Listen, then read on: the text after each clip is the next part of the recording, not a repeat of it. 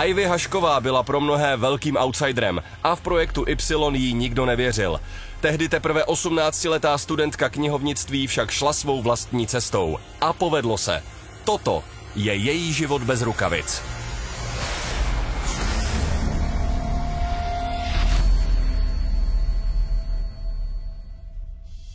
Do oktagonu nepatří jen šikovní bojovníci, ale i krásné bojovnice. Jednou z nich je Ivy Hašková, která nám dnes tady na vrcholu Žižkovské věže ukáže svůj svět bez rukavic. Ivy, ahoj, díky, ahoj, že jsi přišla. Dobré. Ty se stala vítězkou projektu Y. Pojďme začít teda u toho. Proč jsi vlastně původně jako přihlásila do projektu? To bylo úplně uh, prostě výpadek mysli. Já jsem měla jako před sebou jako školu a takový ty tradiční věci a prostě já nepostojím nikdy. Mm. Jo, já jsem jesmen a v momentu, kdy jsem se takhle nudila, tak jsem si říkala, že jako jo, že musím něco udělat. A pak už se jenom čekalo, co to bude. Jo, takže to byla taková malá časovaná bomba a to vlastně odpálil můj brácha. Když mi jako půl dvanáctý volala a říká, hele, prosím tě, teďka na kostce jsem viděl prostě, že to bude projekt, prostě to musíš jít, to dáš, mm. to bude ono. No a pak už to jenom se to jako taková malinká motivace z bráchy šlur do mě jako šťourala a říkala, hele, jako nechtěla bys to zkusit, perem se už od malinka a takové věci a pak to bylo, nedáš to. No a tím to odstartovala. Takže jsem napsala prostě tu slohovku, proč bych chtěla tu moji motivaci, poslala jsem fotku a všechno už to jelo, jak to už bylo vlastně v projektu vidět.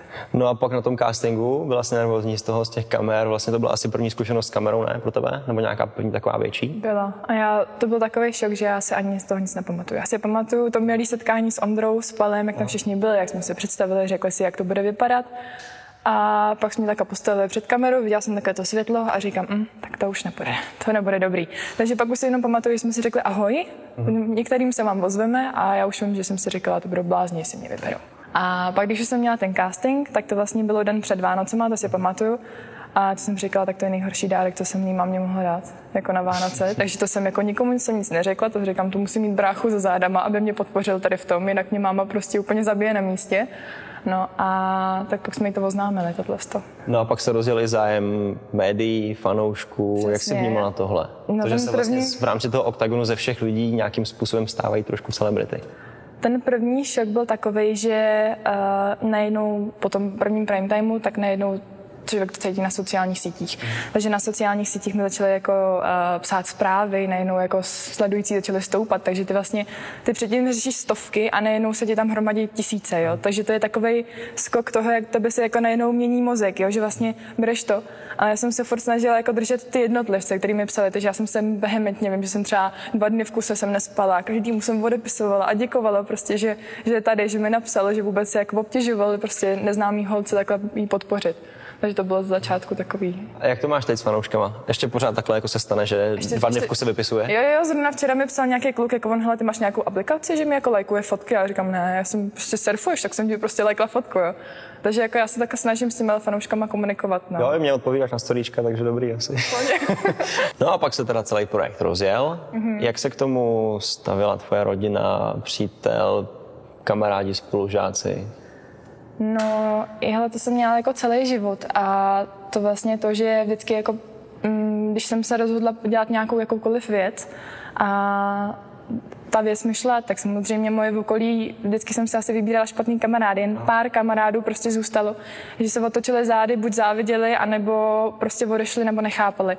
A tohle třeba jsem měla v tom projektu jako na střední škole. Jo, tam prostě jo, jsem z knihovnické školy, takže tam 99% lidí nevědělo, co MMA je, jo. Takže pak, že když jsem jim to postupem vysvětlovala a oni jako nechápali, proč se mě děje tohle na sociálních sítích, proč třeba chybím ve škole, jo, proč místo toho, aby jsem šla do školy, tak jdu na trénink, tak eh, jsem to musela vysvětlovat a já jsem se těm lidem oddalovala. Jo, ty lidi prostě viděli jenom to hezký a to špatný už neviděli. Jo, to, že prostě uh, s co oni spějí, tak já se učím na zkoušky, abych doháněla to, co, to, co prostě jsem dělala přes den ale uh, jinak jako vždycky ta rodina u mě jako by držela. Ta mě jako podporovala ve všem, ta mě prostě když jsem zavolala mámě, že jsem prostě v háji, tak ta prostě jak mě, tak bráchu nikdy nenechala na ústech a za to jsem nejvíc vděčná, za to, že mám takovýhle okruh nejbližší. A jmenuji se Ivy Hašková, je mi 18 let a vážím 68 kg. Už jsem jakoby boj několikrát zkoušela a už jsem párkrát dala ránu, když jsem se musela někoho zastat, protože se mi nelíbí, když se prostě někomu ubližuje.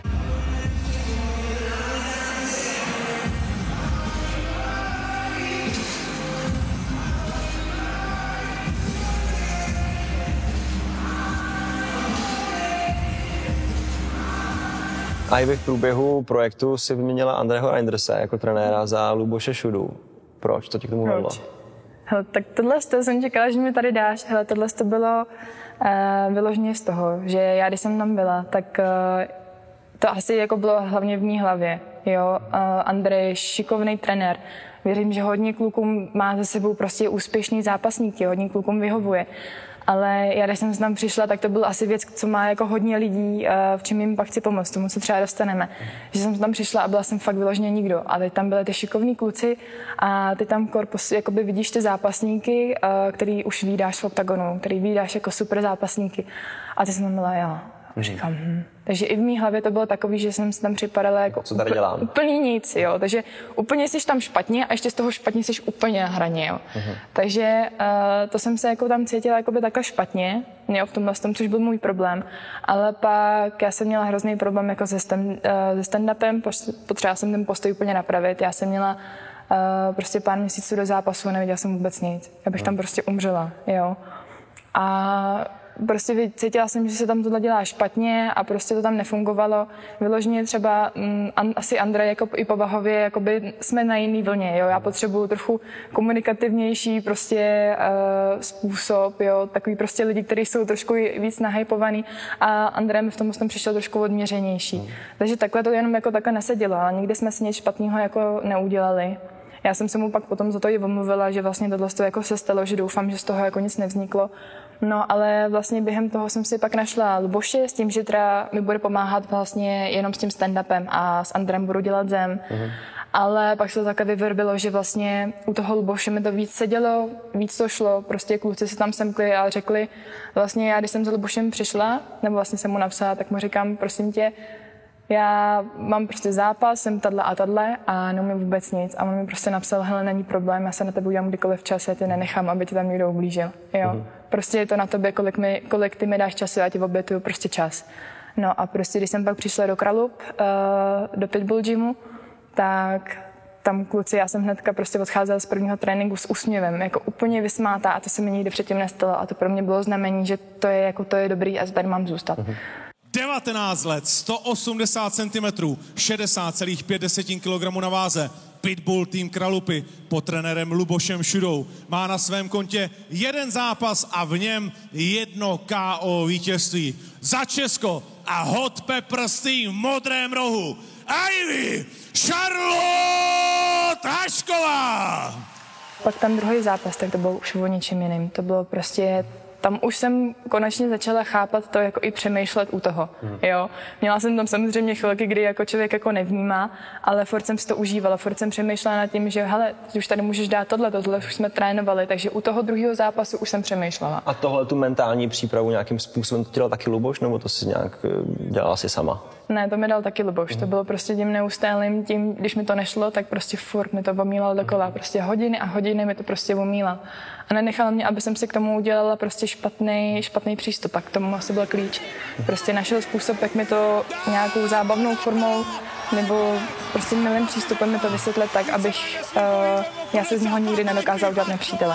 Že ať mi bude mě tam jakkoliv richtovat, tak prostě mu to budu vždycky vděčná a nebudu ho brát jako nepřítele. A můžeš prozradit, jak to bude dál s tebou a s MMA? Uh, já rozhodně jako MMA chci dělat dál, Aha. to jo, ale uh, Ondra, když jsme byli na té tiskovce, tak vlastně on mi na to odpověděl. Jo, že jsem vlastně mám pěkný obličej a bylo chytrý, že jsem se na něj nenechala šáhnout. Uh-huh. Jo, a že zároveň mám nějakou cestu, kterou chci dělat a která si vyložně jako s tím být uh, prostě profesionální sportovec. Jo, a nejde o to, že to je MMA, kdyby to bylo jak cokoliv jiného. Mm. Tak uh, vždycky jsem si říkala, že být jako profesionální sportovec není dobrý. Jo, nevím, prostě vždycky jsem to tak měla a mám to teď. Takže vlastně, kdybych se dala na tu drahu jako fakt vyloženě MMA zápasníka, tak to má jako blízký, blízký jako konec třeba kolem té třicítky, mm. 35 a to jako se neslučuje s tím, že bych třeba chtěla rodinu nebo, nebo tak. No a co dělá teda Ivy teď? Trénuje, studuje, pracuje, co děláš? No Ivy, Ivy se snažila uh, rok studovat během oktagonu, takže to si vzala jazykovou školu mm. a mhm. tak jako to tam tak jako nějak dávala.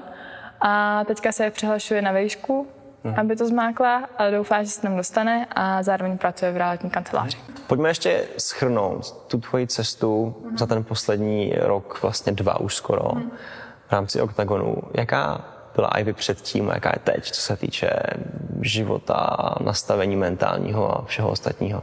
No, je sebe, sebevědomější, to rozhodně. A hlavně eh, momentálně teď cokoliv, co jakoby já mám v sobě, že se mi třeba nepovede nebo chci něco dokázat, tak si to v hlavě vždycky dokážu tím, že si řeknu, ty jako co udělat za tohle ten rok. A byl to rok a měla jsem tam jako celkem fest věcí, co si mus, čím se musela jakoby dostat, jak, uh, co se vztahů týče, co se rodiny týče a všeho těla z těch faktorů a zvládlo se to. Jo? Prostě vždycky nějaká cesta. No a nad tím jsem vlastně přemýšlela i celý ten rok, že vlastně něco takového chci předávat dál, hmm. takže teďka vlastně vytvářím, vytvářím, vytvářím prostě projekt, který uh, nemá s projektem Y nic společného, ale zároveň to díky tomu vzniklo. hmm Ale prostě chci pomáhat lidem, kteří se rozhodnou udělat nějaký krok vpřed, krok hmm navíc. A mm, chci jim prostě zprostředkovávat ten první krok, být tam s nima. A čeho všeho se to bude týkat, tady ten, to pomáhání k tomu prvnímu kroku? Prostě uh, zbavovat se strachu nebo hmm. začít s nějakým sportem, který je neobvyklý, nebo klidně je obvyklý, ale člověk neměl odvahu se do něj vrhnout, jo. To, tohle jsou všechno pozitivní věci mm-hmm. od, ohledně tvého života. Pojďme se trošku ještě vrátit v čase zpátky. Mm. A ty jsi mi říkala, nejemotivnější tvůj zážitek byl, když ti zemřel taťka. Umřel tatínek, no, Co to bylo v jedenácti. A jako mě, to, že mu umřel táta, tak to je věc, která ti změní život, jo? To je jako jo. Ale spíš jde o to, že vlastně ten moment potom, co táta umřel, tak uh, to bylo to, co mě formovalo, jo. A to bylo hlavně to, že jsem zase měla tu rodinu kolem sebe, jo. A to se zase ukázalo tady při tom projektu, že um, že jsme prostě semkli do sebe a ten vztah se nám zlepšil. Ale vlastně to období, kdy já jsem vlastně byl po tátový smrti, tak bylo takový, že bylo hrozný koukat na moji mámu. Jo, ona prostě měla, eh, starala se o mámu, která měla Alzheimera, jo, prostě barák nám padal na hlavu a ona to vlastně všechno zvládla. Jo. A měla prostě dítě a já vím, že v ten moment jsem si říkala, že hlavně jí nesmím dělat žádný problémy. Hmm. Jo, prostě jí to, dělat, jí, dělat jí to, co nejjednodušší prostě. Takže si pamatuju, že jsme prostě vyklízeli starý barák, kde táta měl 4 miliardy věcí a prostě tahali jsme motorky, jo, prostě těžké věci a takhle. A bylo to prostě hrozně, hrozně těžký, no. Takhle mm. jakoby koukat na toho blízkého, když trpí. Takže já jsem si pak hrozně fackovala, že jsem vůbec tak, nic takového udělala při tom projektu. Mm. Já myslím, že by taťka na tebe byl hodně pyšný teď, kdyby tě viděl. Jsme, to jsme taky měli, no. To vlastně bylo při tom prvním zápase. Tak to prostě my jsme jako doma rodina, jsme taková, že věříme na, na, na osud a takové ty různé věci.